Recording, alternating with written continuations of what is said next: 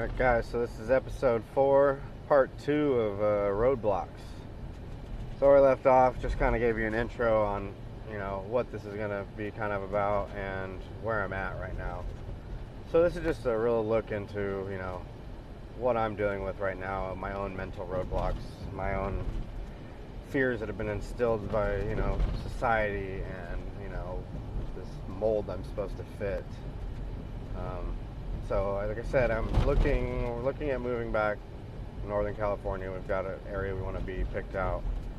I'm just trying to find jobs and decide. And I, just, like I said, I wasn't feeling like my ambitions were matching my actions, or my actions weren't matching and Whatever you want to say, however you want to say it.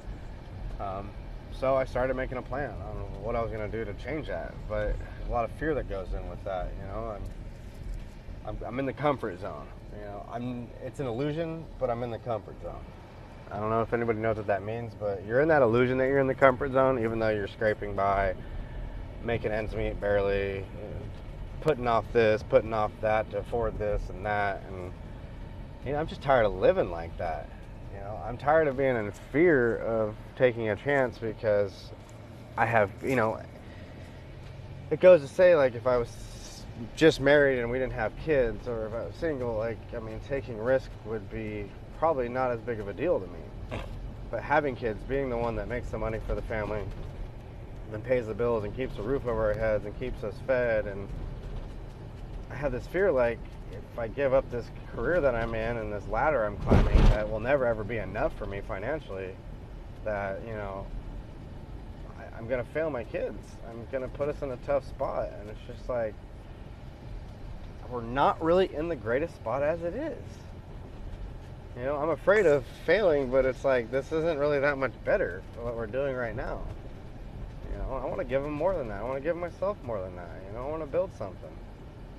I can't do that just working for somebody else the rest of my life, building up somebody else's company and motto that I don't always entirely, you know, agree with or see eye to eye with. Like, I have my own ideas. I have my own plans. I have my own trends I'm trying to set.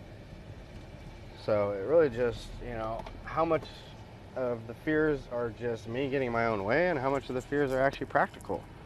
You know, it's practical to be afraid that, you know, being the only income person of having kids and letting them down or, you know, becoming homeless and things like that. Those are real concerns, but you have to weigh the current situation with your ambitions and your actions. Where do they stand? Where do you want to go? Are you really happy where you're at right now? Are you uh, not living in fear?